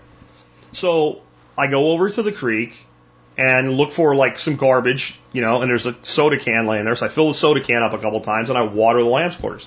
And this was a place I didn't just go kind of like fish and stuff. I, there was a really great walking trail through there. So I usually at this place at least once a week. So every time I went there, I stopped and I watered these lamb's quarters through this drought that had already survived. And I did it with an end in mind. Eventually they ended up, you know, as high as your head and seed all over them. And when the seed turned black and was ready to harvest, I went down there with a Ziploc bag and I harvested as much seed as I could get off it. I've planted these at my place in Arkansas. I planted them at my place in Arlington. I planted them here. So there's three places that that race is now propagating itself. And it's completely unstoppable. And it's delicious. That's planting wild things. Tell me this isn't what our ancestors did. Tell this, tell me this isn't what native peoples in North America did, for instance, when they found a chestnut and they, they ate it, and this is a really good chestnut, that they didn't just collect those nuts and then plant them in open spaces to grow more chestnuts or berries or what have you. It's how we ended up in the mess we are. We went from horticulture and then the psychopaths in society figured out, hey, if we grow things that can grow lots of people, that we can completely tightly control, that we can store and we can put grain bills against them and create the first currency, we can literally enslave and control society through agriculture. But it started with horticulture. And that doesn't make horticulture bad. It just means maybe that's where we need to stop. At least as individuals.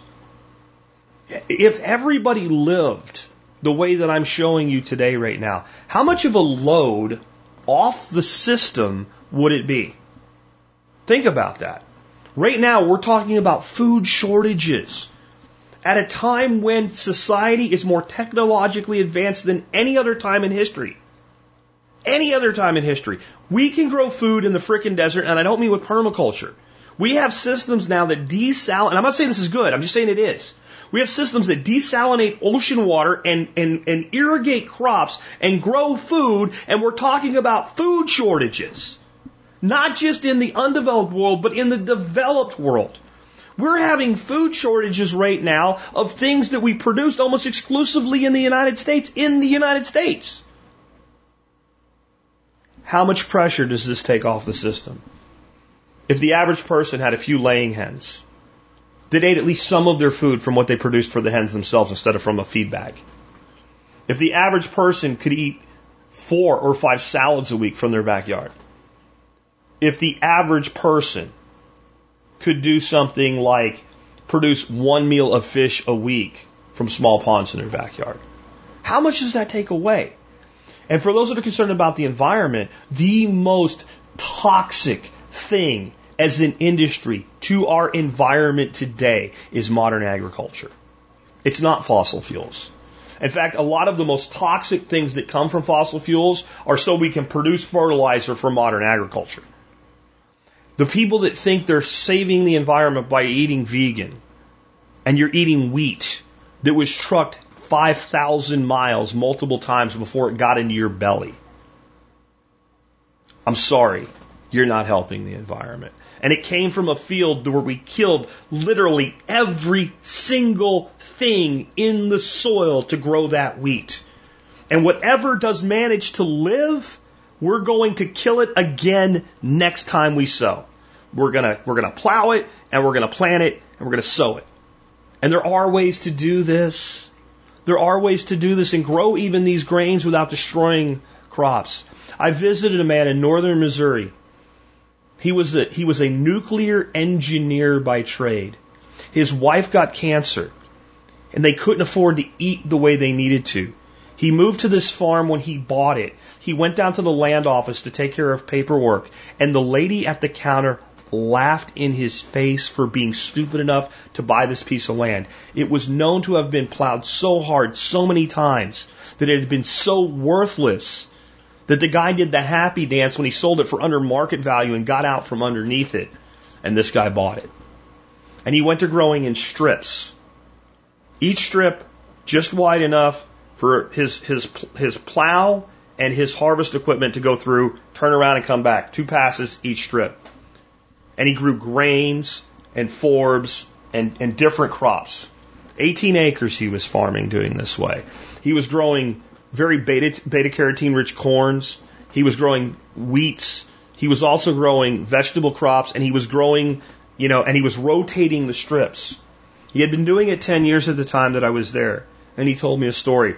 Two years prior, he had sent soils in for sample. And the state lab got in touch with him and they said, if you're plowing this soil, you're going to get in trouble. And he said, What are you talking about? And the guy's like, I had to reach out to you. He said, I, I guess you don't understand what you're doing. You're, you're, you're plowing in native prairie.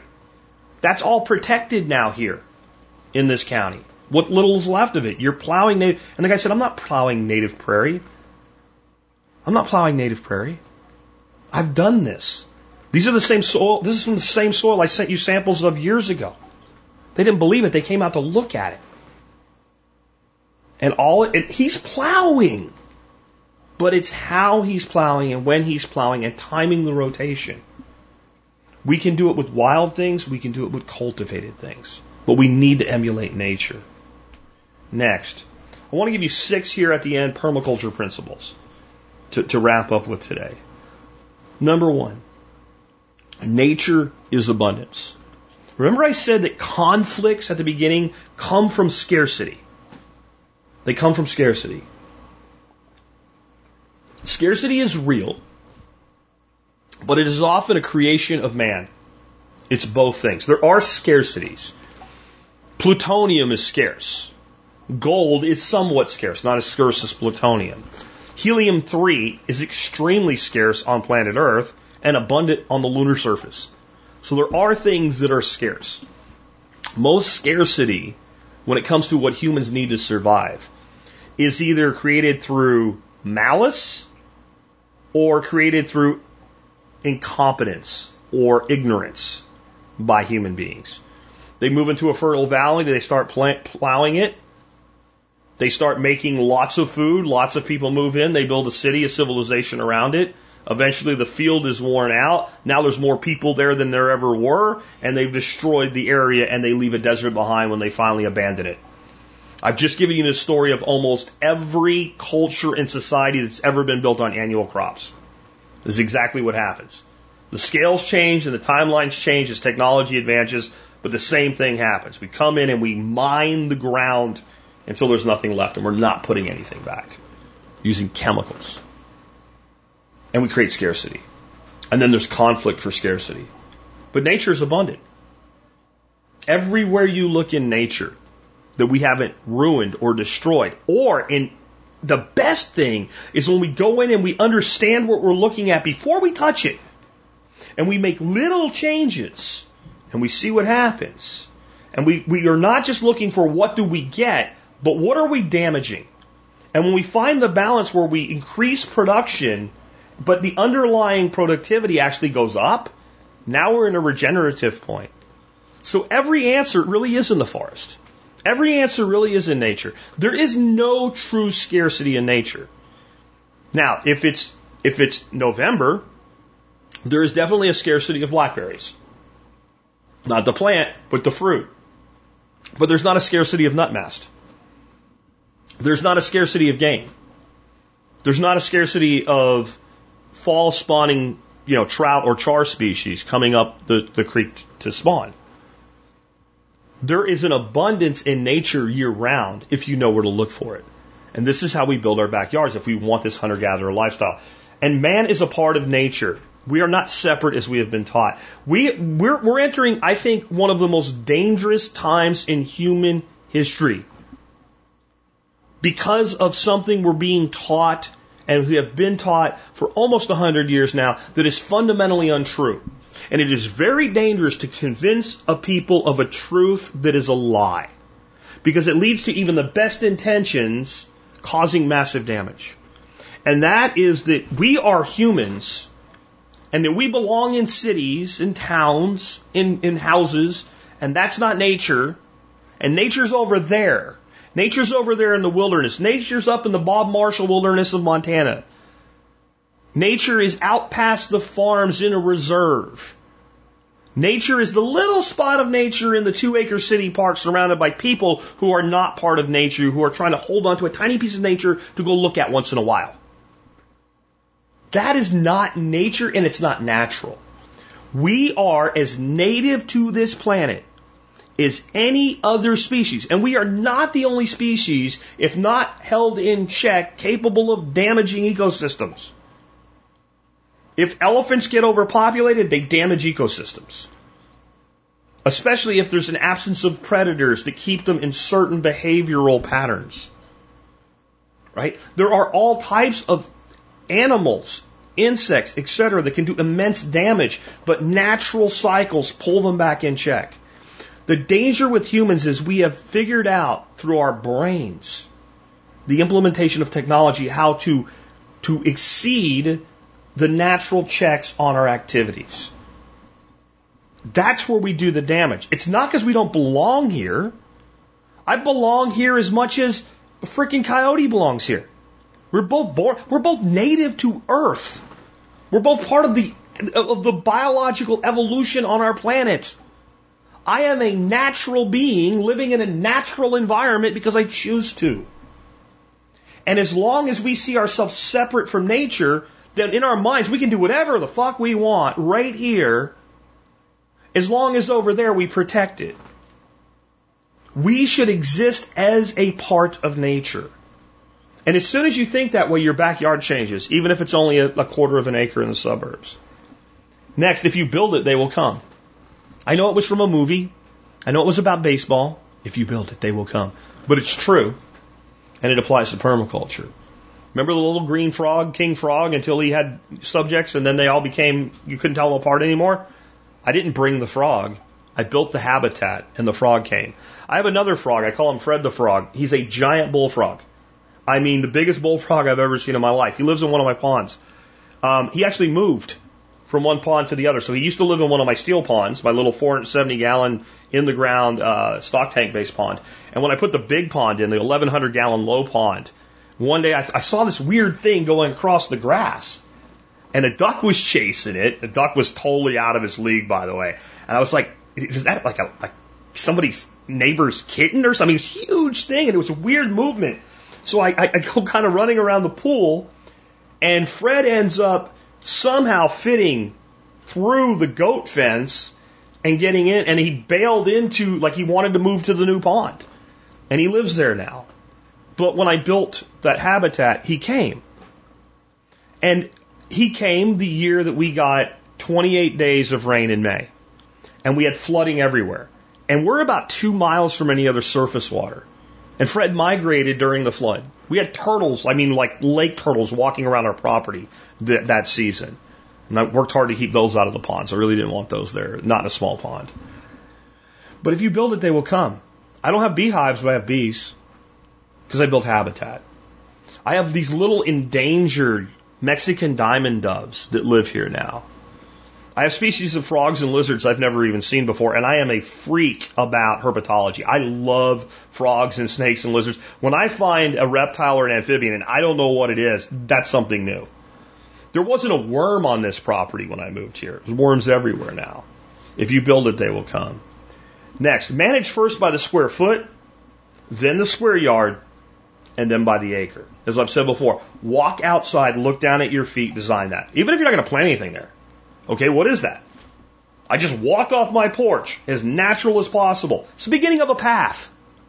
Have you ever simplified it down to that simple when it comes to how you design your property? If I walk out the door and off the sidewalk in a natural flow, I've started a natural path. Where do I go next? What's on both sides of it? I've got a square foot, then I've got, you know, nine square feet is a square yard, and then I've got the larger design. And if we will pull ourselves into that mindset, instead of worrying about what's way back over there, what do I do with this first space that I step into? How do I design my zone one to provide most of the things I need for my kitchen? You do that, everything else flows together. Next, remember nature's all around you. I talked about how we're not separate. But that's because no part of our planet is not nature. We might cover nature up. So you might like go into some major industrial area and it's all giant, tall, high rise buildings and stuff like that. This is not nature. Nature's there. You just hit it. This takes me back to my, my breakfast with Toby Hemenway out in California at Permaculture Voices. The one day I got up early in the morning and I just turned the TV on and it was all crap and garbage and news and I kept flipping through it till I found something just for some background noise while I did my email and all the stuff I had to do while I was on the road and got ready for my talk that day to something that seemed somewhat intellectual. And I found this thing and it was about these areas of Chicago where these buildings were abandoned like 30 years ago. Like this whole industrial area that was just left to rot. And it was how the forest moved back in. The forest was eating the buildings there was a four story parking garage. There were trees growing on the top floor, and it looked like, like the Temple of Doom from like Sri Lanka or something. And the roots of the trees were going down the sides of the building into the soil on the ground, four stories, and decomposing the concrete structures. Nature is everywhere. It's all around you. And all of these monuments to humanity's nonsense that we build will one day be consumed by nature. We are temporary unless we choose to be part of the eternal. And I remember I went down that morning to breakfast and sat down, and it, I think it was the last or second to last time I, I ever got to spend some time personally with Toby before he passed away a few years later. And I told him about it. And he got this really wry look in his eyes and a little twinkle, a little Santa Claus twinkle. And he said, See, it won't take long. And so it's up to us to either be part of nature reclaiming what we've hidden or to be consumed by nature because we stand in opposition to an undeniable, unyielding force. This idea that humans will end nat- nature is nonsensical. We'll never end nature. We may end up ending ourselves if we're not careful. But nature will always win. Nature was here before us. Nature will be here after us. The only thing that will end the true natural processes on this planet, including if we annihilate ourselves with nuclear bombs, eventually life will come back and nature will restore the balance. The only thing that will truly end that here on this spinning ball is when our sun, millions and millions and millions or billions of years later, expands and evaporates it. That is the only thing capable of stopping nature. Nature is everywhere. Doesn't mean we can't damage it. Doesn't mean we can't be a force for evil. But it's there. And it's up to us to work with it. Next, grow where you are and leave something behind when you move on. And that'll bring me to my last slide. I talk to so many people, and I feel like as much as I've tried to teach, you're not hearing the most important part. I live in this little property, Jack, right now, and I really don't want to plant trees and bushes or anything much like that because we plan on leaving in a couple of years. Wrong answer. I don't believe that humans ever truly own property, and I don't mean that from some sort of socialist vantage point or something like that. What I mean is, since we die, since we die, I can only steward the property I'm on until I die. I'm going to die. Nobody gets out of this process alive. What happens after we die? Do we disappear and disintegrate into nothingness? Do we continue in some sort of energetic force? Is there some sort of afterlife? I don't know. We all have our own beliefs about that. It doesn't change the fact that one day I won't be here anymore. I will die, and much of what I've planted and put in place will continue. Now that's if I die. What's the difference if I move? Now, do I think you should invest a million dollars in trees that you don't have on a small property that you know you're going to be leaving? Probably not. But in all the things I've heard over the years, a few of them have gone inside of me and never let me go. And one is this Greek proverb that I have up for you now. A society grows great when old men plant trees whose shade they know they shall never sit in. This is what permaculture is really about. This is not just about trees, this proverb. This is about men, which means all mankind, men, women, etc. Doing things that are not just for themselves, that are for others, that they'll never know, that they'll never see to plant a, sh- a tree and know you shall never see it grow large enough to sit in its shade. That is thinking about your children and their children and their grandchildren.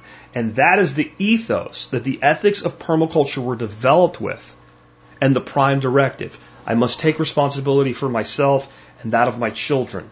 And as I've said, when you, when you say my children in that directive, it doesn't just mean that, that first familial generation.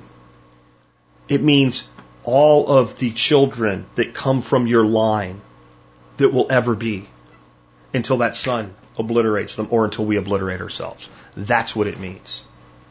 So if I'm going to be in a small place, I'm going to plant some trees.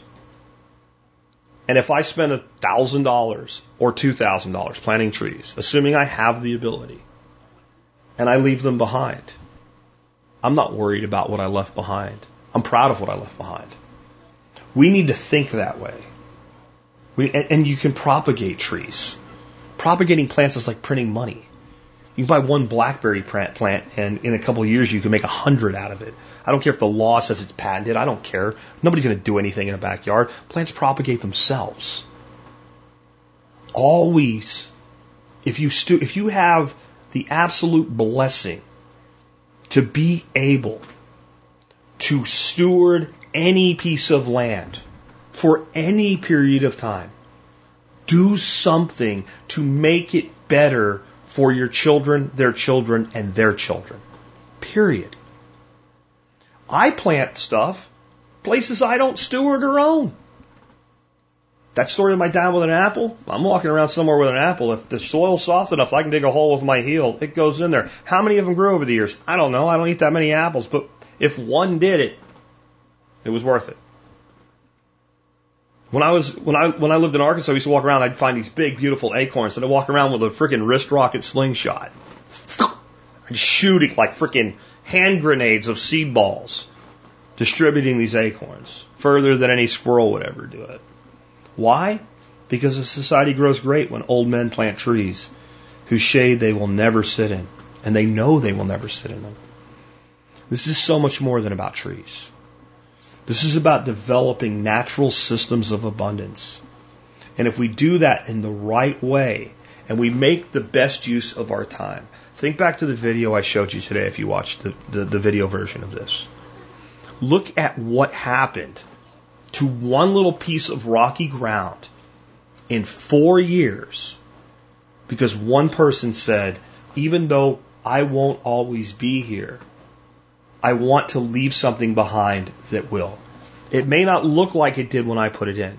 It may completely evolve into something different. But with a combination of earthworks and planting and caring for what you plant and animals and this integrated system and this means of maintenance by being a hunter gatherer. See, this is why the hunter gatherer approach is so powerful. If you're always walking your property, you see all the little things as they go wrong, and you need little actions to push them back into a natural flow. Where if you don't do that, if you plow a field and plant it, you check on it once a month, automate the sprinklers, automate the fertilizer. You might get a lot of bushels of wheat, but you don't see the problems with the land. The only problem you see is with the bottom line. We fix that with more chemicals and by raising prices. More plowing, more machinery, more efficiency. You can see how this is the antithesis of nature. Nature has an ongoing slow correcting process. The, the little beetles and things till the soil of the forest. They don't do it all at once, a little bit every day. That's what this is all part about. I'm going to take, I have a few things I started. We'll see if I can answer a few of them, and then we'll wrap up because I have a busy day planned today. Wayne says, any knowledge on growing Kentucky coffee bean trees as a substitute for actual coffee? I have to tell you, Wayne, I know absolutely nothing about Kentucky coffee bean trees, though I don't know that they are for making a coffee substitute. Maybe they are. I will tell you the closest thing I've ever had to something that tastes like coffee, even though it's caffeine free, that you can grow anywhere, is a combination of roasted chicory root and roasted dandelion root. And you can simply roast that till it's a dark brown in your oven, uh, and then it'll be nice and dried out. Let it sit for a day or two and grind it up, and it makes a reasonable coffee substitute. But again, it does not have any caffeine in it, uh, but it's pretty tasty. Uh, some people like it, some people don't, but it's it's pretty good. I, I don't I don't know anything about Kentucky Coffee Tree though, uh, unfortunately. But I'm going to look into it because that's an interesting question. Uh, Nunya Biz says, do you think drone spraying could help with precision crop management? It reminds me of a book by James Howard Kunstler called Too Much Magic, which is about the downfall of humanity and relying too much on technology to fix things and the aftermath of that. I, I, I think that you're doing less bad with drones that use herbicide in precise application on specific plants. So basically, they have these drones now. They can fly through a field and they can say that's that's a soybean, that's a soybean, that's a soybean, that's a soybean. Oh, that's not a soybean, and it covers down and it's like this little tiny of glyphosate, and it kills that it's certainly less bad. We're still plowing the field. We're still growing soy as a monocrop. We're still destroying habitat. We're still wiping out the life in the soil. And as nature's bringing in the pioneer to try to restore the balance, we're killing the thing that restores the balance and we're still creating super pests.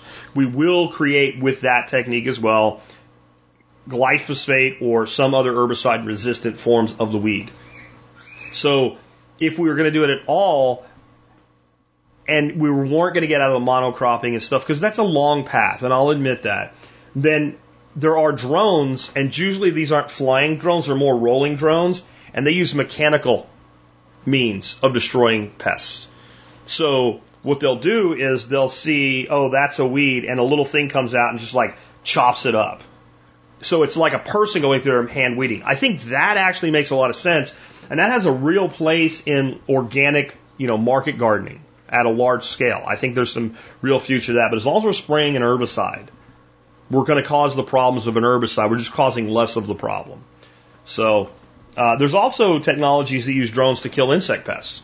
They recognize certain insects as pests, And some of them actually use lasers. Now these aren't like Star Trek lasers, like like a Death Star destroying a planet. These are very low intensity la- lasers. Like you might not even notice it if somebody pointed it at your skin, right? Or you might after a time. But an insect doesn't need much. It, even if it doesn't die instantly, it disrupts the insect's life forces basically and kills it. And they can actually program these to go, oh, ladybug, nope. Oh, dragonfly, nope. Ah, weevil. Ah, there's a mite, you know, a, a, a, an aphid or something, or a, leaf miner, and it, they, that's actually some pretty interesting technology. And my only concern, though, again, is if we wipe out the pests, then the predators have nothing to eat. And I think there's better ways to do things. However, there are certain crops that the pests have become really a problem for. And on top of that, there's not really a predator for the pest. So many of you that live in the South especially have a loathing hatred like I do for an insect known as the squash vine borer. Nothing eats squash vine borers and nothing eats stink bugs and nothing eats squash bugs. So they're all pests that affect a very, a major staple crop for humans. And in certain climates, they're very hard to control. So that could be useful. How can and how do you irrigate grains, integrate grains into permaculture? You, you, the, the, story I told about the guy in Missouri would be a great way to do it. We do it by only growing small portions of grain, and we can still grow a lot of grain. And we don't need the amount of grain that we grow. You, you have to look at why do we grow grain? And we grow grain because it's a great crop to control humans with. Because we can store it in massive silos, and we can tax it, and we can quantify it, and we can ship it so if you want to run a global system of control, grain's a great product. Grain was the originator of the first ever currency. Gold was the original currency. But when, when man developed agriculture, and they realized that, like, first it was the pharaohs and whatnot, they realized, well, I can do a grain bill. And say that if you go to the granary and present this bill, you can get two bushels of wheat, and that has a certain value. And I can issue that to this person. And this person can then go, I don't need the, I don't need the grain. I want something else and can use it as a form of currency. Not money, currency, like the dollar. Dollar's a currency, it's not money. We won't get into that today. So a form of local exchangeable currency or a LETS system in permaculture, chapter 14 of the manual. And it soon turned into banking and it soon turned into an entire system of control. And it has its upsides. If you can save it, you can use it to feed people during famine. But we went to where we took something that was a niche food source and we turned it into the staple of humanity and the staple of livestock. We feed grain to cattle. Cows don't eat grain in each nature. They might get a little bit here and there, but cows eat grass. They're a ruminant. Ruminants don't belong eating grain. Chickens eat seeds, but they're very, very insectivorous, right? They like insects. We shouldn't be feeding exclusively grain to chickens. There is no massive natural source of grain. Does that mean we can't grow it in quantity? No. But we need to limit how much we grow. And we, like Fukuoka, Masanobu Fukuoka had a great system for growing grains. He grew rice in rice paddies, right? But they weren't flooded like the typical. And in the fall, he threw down a crop of, let's say, barley, cut the rice, the, this rice straw on top of the barley and let it grow. And his fields got more fertile and produced more barley and more, more rice every season. That would be another way to do it. But the gentleman I told a story about in Missouri, that would be a great way to do it as well, because he was doing it. And there's, you can't refute the science of analyzing soil and going, this soil looks so much like native prairie soil that the guy at the lab thinks it's native prairie soil. It doesn't even understand how it happened. Uh, Heirloom Heritage says, are all locust tree flowers edible? I don't think so. I've never heard of anybody eating the blossoms of a honey locust. Maybe they are. Uh, when I say eating locust flower, I'm talking about black locust and black locust seed pods are not edible, and I don't believe leaves are either. But the flowers of the black locust tree are this, this beautiful waterfall looking white pea. They look like flowers from a pea, and it is a legume tree, and they taste like they taste like the the flavor of like a sweet pea, but without a lot of the sugar. Then they taste sweet, and then they're gone. It's a really cool thing to add to salads and stuff like that. Um, what do they use to dye mulch, and should dyed mulch be avoided? The answer is I don't know, and I don't know. My instinct is they probably should be avoided. But the reason I say I don't know is since I, I've never even looked into what they dye mulch with.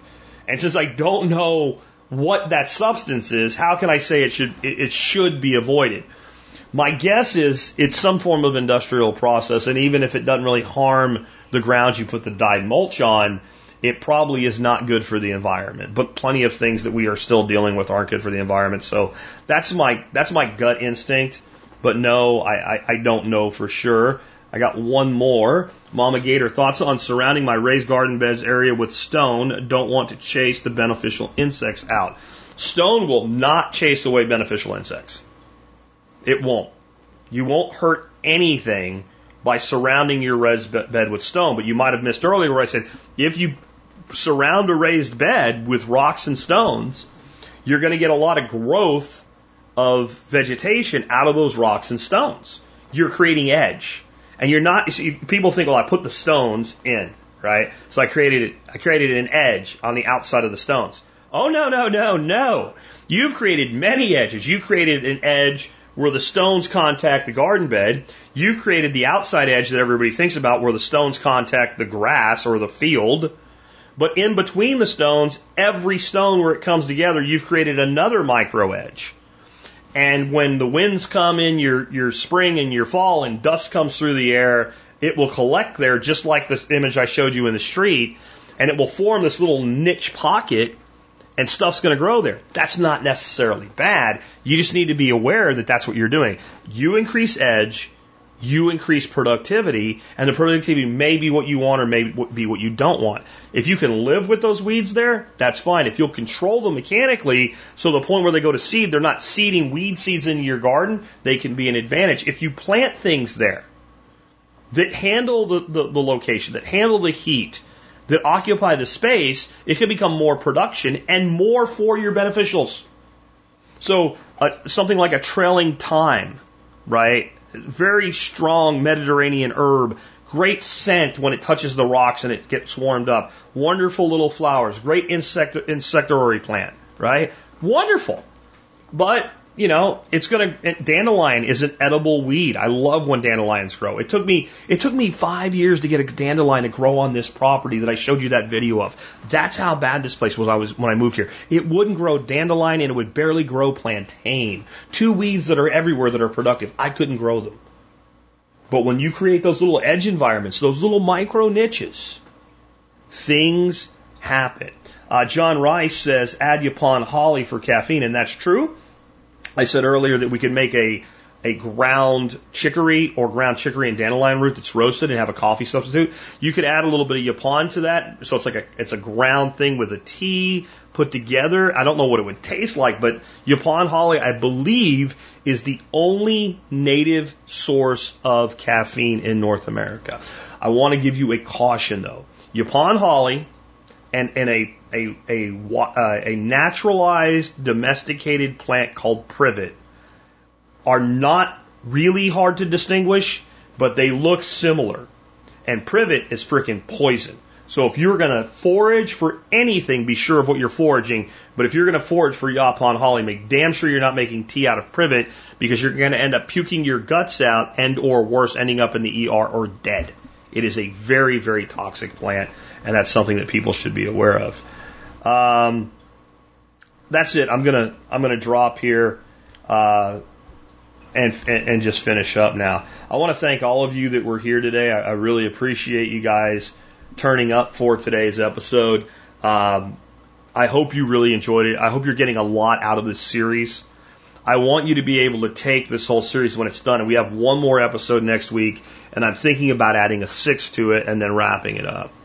I want you to be able to watch it once. I want you to be able to kind of ruminate on it, and I want you to be able to come back and look at it again. And I, I'm hoping that I put enough into this that if you if you watch this five times in the next five months and don't look at it for a year and you come back to it, you won't just relearn what you forgot. You'll be like, holy crap, I never got that before. I'm trying to pour, I've been doing this in earnest since 2009. I've, I've grown food my whole life. I learned very conventional organic gardening practices from my grandfather and my grandmother. So grandfather on one side, grandmother on the other. And I've always loved horticulture. I've always loved plants. I started the survival podcast in 08. I discovered permaculture then. And by 09, I had completely, completely thrown myself into the deep end of the permaculture pool. I immediately started teaching and practicing permaculture, maybe quicker than I should have with the teaching. I've ingested everything that I can find from every great teacher, including people who I philosophically disagree with. I've made a lot of mistakes and I've had a lot of success. And it's built to a point where I have enough knowledge that when somebody asks me a question, the reason I say it depends is because it depends. And I've actually seen 20 or 30 of the variations that it depends on. And I know that I have only seen a fraction of, of, of all the things that it depends on.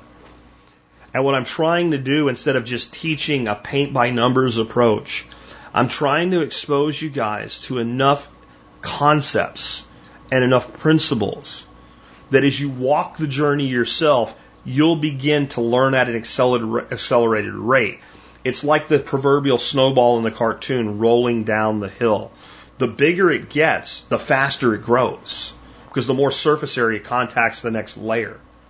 And that's how this happens. And it's you get into a point where you look at a thing and you immediately know what's wrong and you explain it to somebody and they want to know how you know it.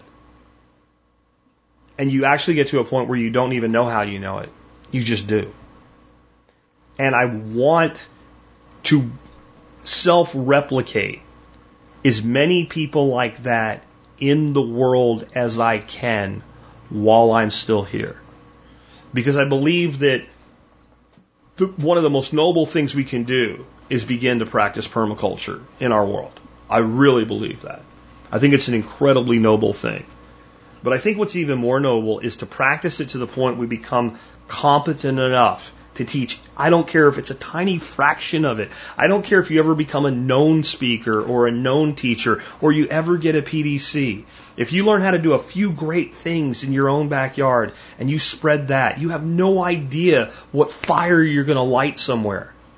You have no idea what might lead to someone that teaches at a level like I do, or leads somebody to teach at a level like Geoff Lawton does, or Bill Mollison did when he was still here.